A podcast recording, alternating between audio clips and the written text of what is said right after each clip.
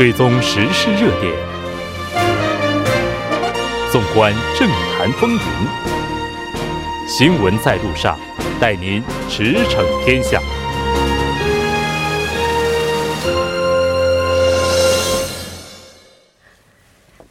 了解最新热点焦点，锁定调频一零点三新闻在路上。接下来的半个小时将为您带来此时此刻主要新闻聚焦分析以及数据有话说。广告过后马上回来。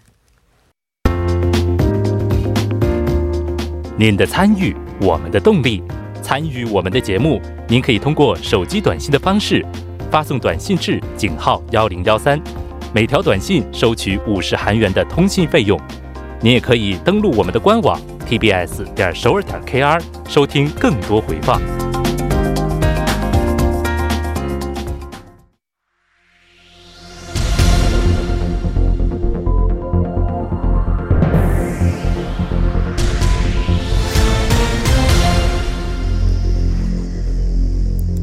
此时此刻，主要新闻。接下来把时间交给新闻播报员司空宽叔，我们稍后再见。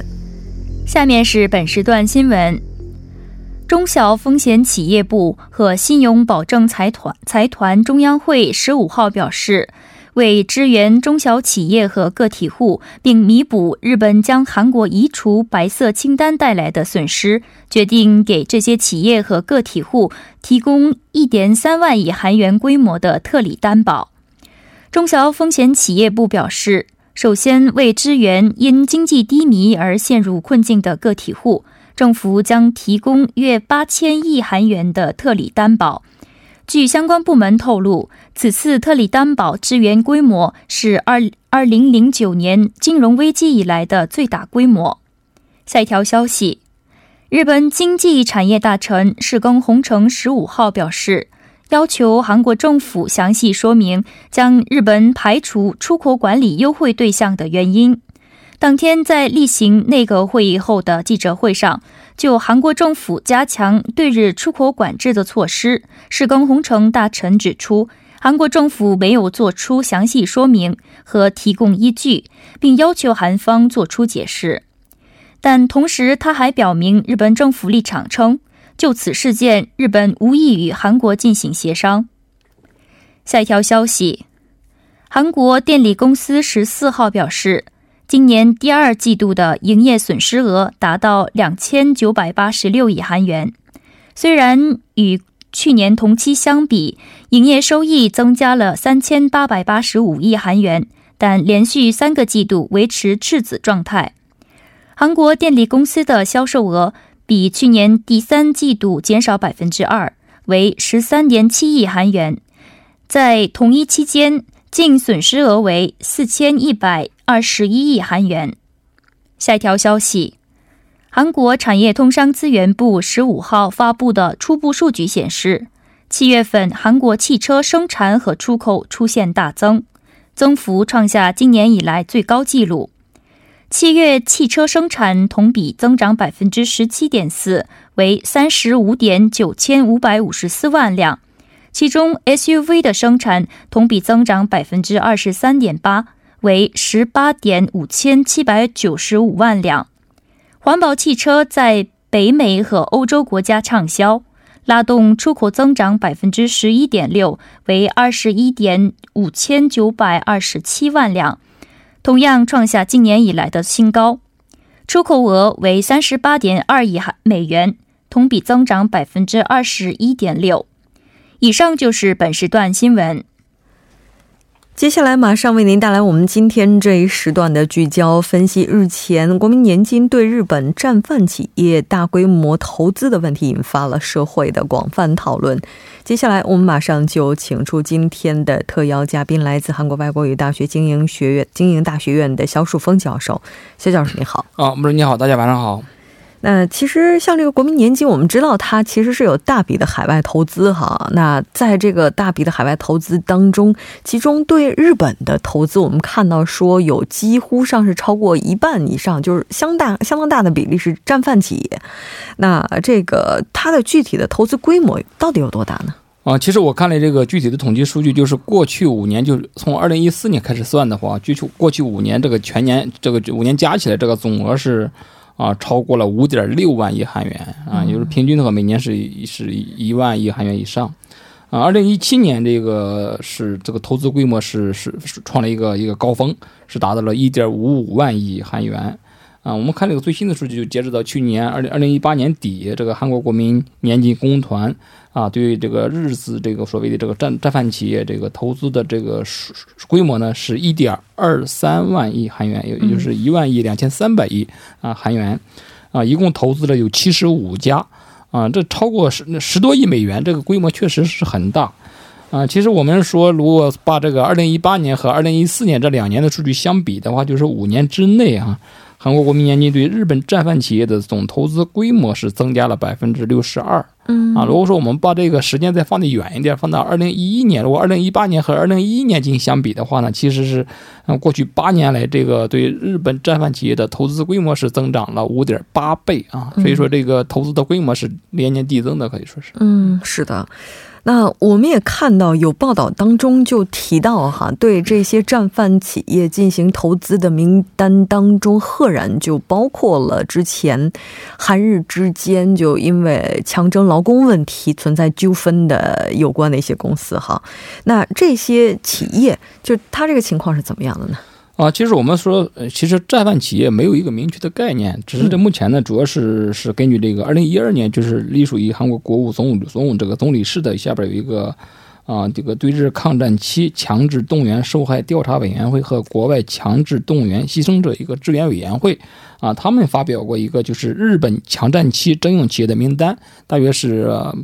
啊，现在的目前大约是不到三百家啊，一个方面名单那个企业之中包括一些三菱重工啊，还有东芝、松下，还有这个。啊，新日铁铸金，也就是现在的日本制铁公司。我们说，这次韩国国民年金投资日本所谓的战犯企业的名单当中，也包含了目前这个进行诉讼这个劳动诉讼这一企业，包括这个三菱重工，还有这个新日铁铸金啊。刚才我们说，就是现在的日本制铁公司。所以说，这两家企业目前其实都被韩国法院已经的判决这个。啊，这个像二战这个期间被强征的韩国劳工进行赔偿，啊，包括三菱重工和新日铁铸金这些企业在韩国的一部分这个资产呢，已经被韩国法院进行冻结。目前韩国这个正在着手呢，把它变现啊，来的强制赔偿给这个受害的这种劳工，因为这些企业它不服从判决，呃，他不赔偿，所以说把他这资产呢进行变卖，啊，现在着着手这个下一步的工作啊。嗯。那其实就谈到对日本战犯企业进行的投资，不仅仅是国民年金公团，像韩国投资公社啊等等其他的一些公积金也是有投资的。对于刚才我们说韩国国民年金是管理这个养老保险的一个这样一个基金，韩国还有一个就是叫韩国投资公社，它就是为了这个帮助韩国政府管理这些外汇储备，把这些外汇储备拿去投资和管理。啊，所以说也是韩国一个很重要的海外投资专门机构。啊。我们看那个最新的数据，就是截止到今年的六月底啊，韩国投资公社对日本战犯企业的这个投资规模是五千三百二十一亿韩元啊，呃，大约美金的话大约是四点三八亿美元。嗯，啊，这个投资的企业数量呢比国民年金少一点，它是四十六家。啊，其实我们说这个投资的趋势来看，其实也差不多和国民年金这个投资趋势差不多，就是在二零一七年的时候达到了一个最顶峰啊，当时高达是六六千五百二十二亿韩元。二零一八年稍微有所下降啊，下降到四千六百亿韩元左右。那今年呢，又重新出现了一个啊这个增加的势头，达到刚才我们说是是五千三百二十一亿美元，截止到今年的六月底。嗯，是的。那我们经常说这个资本哈，它其实并不是说跟着历史走的。这个资本它总是追逐利益的。但问题我们在研究它的收益率的时候，发现并没有我们想象当中的那么高，甚至应该说半数以上的企业呢，它现在这个营营业的情况或者说收益率的情况是非常令人悲观的。是半数企业其实比较的保守的。我看这个数据，就是截止到去年底啊，我们以这个韩国国民年金投资的日本这七十五家企业来看的话，其中百分之八十四的这个，也就是说六十三家企业，它的这个投资这个都收益都都是负的，也就是亏的啊。嗯，呃，这是百分之八十三的这个投资都是亏的，其中的十二家企业的这个投资亏损甚至超过了百分之三十，那这个投亏损额确这个这个亏损率确实很大。嗯，所以这也是在韩国引发一些不满的最大原因。不仅你这个投资的企业都是一些韩国国务总理室下部的一些战犯，所谓战犯企业，而且你这个投资还出现了这么大的亏损，所以是啊，貌似向国民呢不好交代啊，所以这个引发了很大的争论啊。对我还看到，就是其中提到了这个三菱，然后呢，就是三菱它是有几个分公司嘛，像这个电子啊，包括化学啊，还有钢铁啊、重工业啊等等，就是这个收益率的情况就没有一个是正的。对，最小的可能是零零点几，那最大都超百分之三十了，所以说这个这个不好交代，所以。对，所以就目前就是本来就因为挂着战犯这样一个头衔，再加上收益率又如此的不尽如人意哈。那我们来看一下，现在国民年金就是目前他们的立场是怎么样的呢？啊，国民年金倒没有一个正式的立场做一个机构，但是他这个国民年金的国民年金公团的理事长叫金森柱，他是接受了内外媒体的采韩国内外媒体的采访，大家在接触这个。呃，就是韩国这些媒体采访的时候，就是说这个国民年金的投资运营呢，不应该和政治掺和在一块儿，应该应该独立的进行一个运营。呃，刚才说的就是资本嘛，要看收益。但是后来他又接受了这个海外媒体《金融时报》FT 的采访，就是说韩国国民公团正在采取新版负责任这个投资指南的过程当中啊，正在审议应不应该将日本的战犯企业排除在其投资名单之外。所以说，这这样一看，他这买这个采访的这么感觉，他这个有点让人模糊，到底他的立场。是他这个作为理事长啊，很重要的一个人物，他他的立场是什么呀？后来我今天又关注的就是他在自己的脸书上又发表了这个主张，他也意识也意识到这，因为他的采访的这种言论有有有点出入啊，就是说啊，最近呢就是说，就是考虑到目前韩日关系和国民情绪的变化，虽然说对日本战犯企业投资进行再深思深思熟虑呢，有这种必要，嗯，但是如果不可能马上终止投资啊，你不能撤资。啊，其认为呢，就是外交问题应该通过外交手段进行解决，通过投资手段进行应对呢是不可行的啊。国民年金的投资缩减与终止呢，将彻底的根据基金的收益率、就是市场的变化和安全性进行考虑啊。所以说应该啊克制这个感情用事啊，要冷静的进行应对。但是我们有一个明白，就是国民年金。工团理事长的这个个人的想法不一定代表这个工团的正式立场。目前我们没有看到这个国民年金工团，它作为一个机构来说，它的正式立场是什么？没有看到。嗯，是的。那我们也看到他这个还有另外的发言，就是说，对于投资问题是否存在违背责任投资原则的行为，需要进行重新评估。也就是说，目前他这个态度还是比较保守的去表达，并没有非常的明确哈。那现在就有另外一个问题，就是现在韩国这个国民情绪哈，就是在反日、抵制日货等等这方面，应该说是非常高涨的，呼吁限制国民年金投资日本战犯企业的呼声也是越来越高。对我们说，这个国民年金对日本这个企业投资数量高的七十五家，这个这个投资规模也是在一一一点这个一万亿两千三百亿韩元，这个规模也很大，超过十亿美金这个美金，所以很大。所以说，如果韩国国民团如果对日本这些企业撤资的话，可能会嗯给日本这些企业带来一定的冲击，也能加大日本这些一些压力啊。不过有一点，我们要应该认识到，目前的韩日关系这个可以说跌至冰点。有可能只是暂时的啊！我们说双方都已经在这个啊处理这个经贸关系呢，多多少少有一些这个我们说感性的因素在里面。但是要双方都明白，这个继续这样冷下去的话，对双方都是有这个没有好处的。况且美国也不会这个无动于衷，一直这么看下去。所以说，呃，未来的这个理性回归是必然的啊！所以说。这个国民年金的投资呢，不是一个小事情啊，这所以说都是这个大家的这种血汗钱，所以说，嗯，也关系到这个养老问题，说涉及的范围也比较大，所以说应该也应该慎重是是很，但是反过来我们说国民的情绪也不能不照顾，这毕竟这些钱都是就是国民的这这种血汗钱，他们的这种想法也很重要，所以说，而且你现在这投资收益率也并不是很高，所以这很难交代，所以说如果这个进行投资的话，可能要多听一听这个国民的这种声音啊，当然这个我们要兼顾这种国。民的这种情绪，还要照顾到投资的收益率。所以说，啊，这确实是很难啊。但是这也应该也应该，因为毕竟是一个特殊的这种这个基金这个投资机构，所以也应该兼顾到双方的这种啊这个利益，照顾感情上的这种情绪，还要照顾到他们给他帮他们挣钱。对，其实我们之前在韩日贸易纠纷开始的时候就说啊，特别希望能够让政治的归政治，经济的归经济。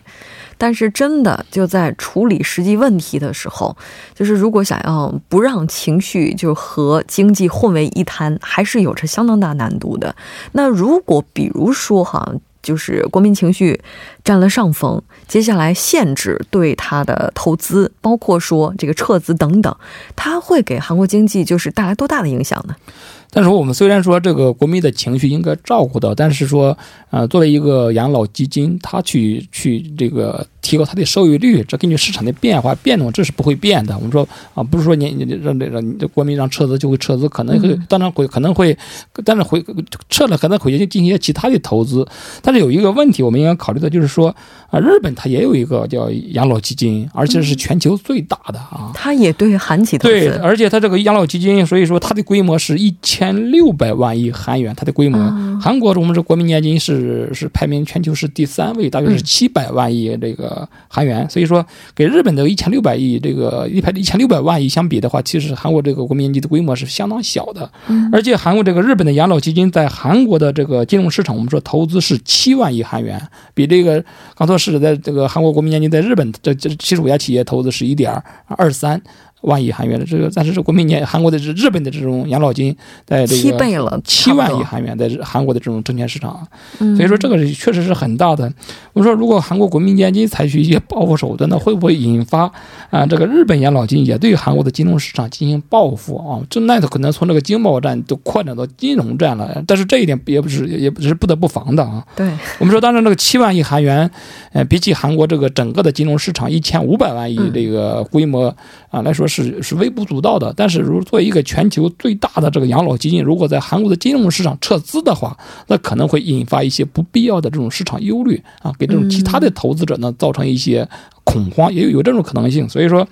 嗯，这种我们可能说也是也是这个未雨绸缪，不得不防。因为既然你你敢对他出手，他也会有可能会对你出手。毕竟之前报报韩国这些进行限这个限限贸啊，还有报这个韩国剔除这个白名单，日本也做的也其实之前也一直感觉日本日本会会会这么做吗？其实最后还是这么做了。所以说日本也有可能会采取这个其他的一些金融报复手段，这是应该提前要要要预防的。对，因为没有一个国家会坐以待毙嘛。对，就是当自己的利益受到威胁的时候，他总是会采取一些方式来进行维护。所以在这个问题上，哈，还是需要更加客观，可能要更少一些的去带入情绪了。非常感谢肖教授，那我们下期再见。大家下次再见。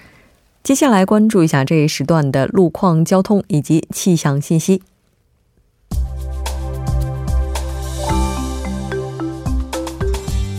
大家晚上好，这里依然是由连燕为大家带来最新的路况与天气信息。现在是晚间六点四十八分，我们来关注一下目前路面上的情况。延州路迎春花公寓至万丽酒店路段一车道上正在进行道路设施维修的作业，请后方车主们提前变道行驶。下面是有关集会的消息：从教保大楼出发的集会群众，目前从中路三街前往中路二街，该路段除了公交车行驶的中央车道外，其他车道正在。进行交通管制，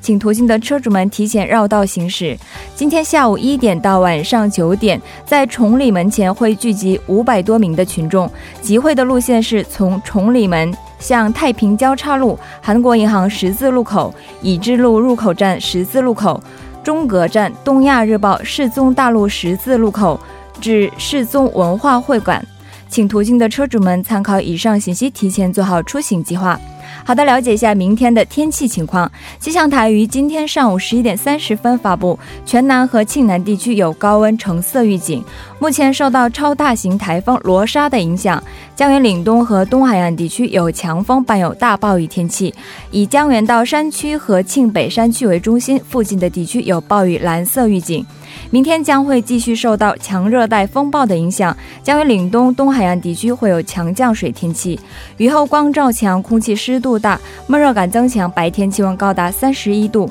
夜间的最低气温同样也居高不下，请各位听众朋友们做好防暑措施，注意健康管理。下雨天出行时能见度低，路面湿滑，要小心驾驶。出门前要及时关注天气预报，提前做好预防准备。好的，来关注一下首尔市未来二十四小时的天气情况。今天晚间到明天凌晨多云有小雨，最低气温二十七度；明天白天多云有小雨，最高气温三十一度。以上就是这一时段的路况与天气信息，祝您一路畅通。我们稍后再见。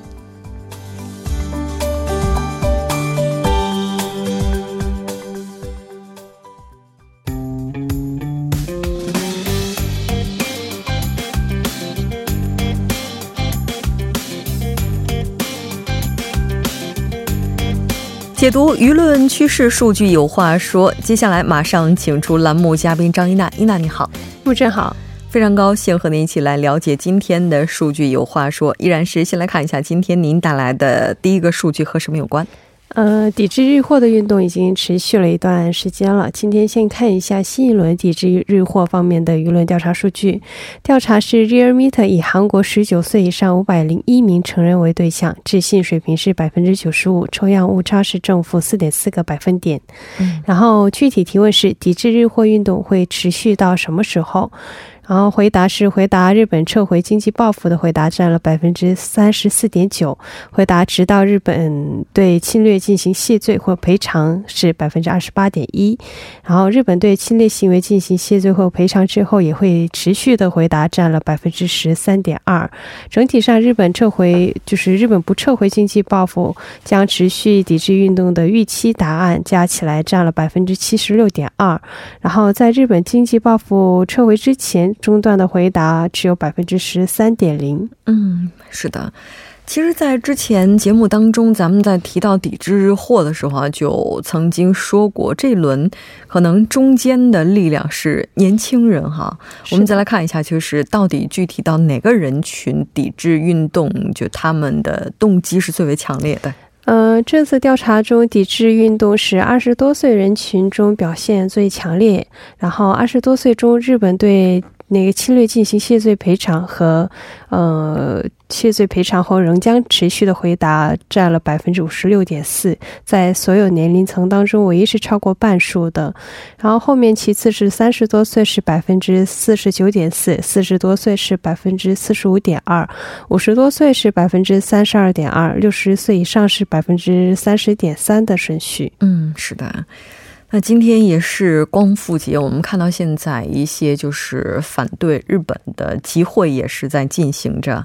那我们再来看一下今天的下一个数据，关注一下文总统支持率的变化情况。呃 d e a r m e t e r 在十二号到十四号期间，以韩国一千五百零二名十九岁以上选民为对象进行的调查中，嗯，这次文总统的支持率肯定评价出现百分之四十八点三。嗯，比上周下降了二点一个百分点，否定评价上升了三点零，达到百分之四十七点四。嗯，这项调查的置信水平是百分之九十五，抽样误差是正负二点五个百分点。嗯，这种变化可能是最近两周朝鲜的第五次发射导弹出粗话发言，然后美国总统的一些贬低韩国和文在寅总统的争议等等，然后还有金融经济的一些担忧，担忧的事件持续不断出现的一些变化。嗯，那根据就是这个政党，就政党方面现在支持率的情况有什么变化呢？嗯，政党支持率方面，共同民主党比上周下降了零点一个百分点，是百分之四十点零；自由韩国党上升了一点二个百分点，是百分之二十九点九；然后是正义党是七点二，正未来党是五点一，呃，共和党是百分之一点七，民主和平党是百分之一点四的顺序。嗯，我们再来看一下这个今天的下一个数据。呃，今年接连发生了一些什么江源大火灾，然后一些那是流游轮的一些事件的一些影响，然后做了一些安全感应感同度方面的一些调查。行政安全部委托舆论调查机构 Global Research 以十三岁以上韩国国民和专家，就是两个人群为对象，进行了二零一九年上半年国民安全意识调查。这项国民意识调查是从二零一三年就开始实施的。然后这项调查是，呃，从三月到六月期间，以一万两千名为对象，通过电话舆论调查方式进行的一个数据。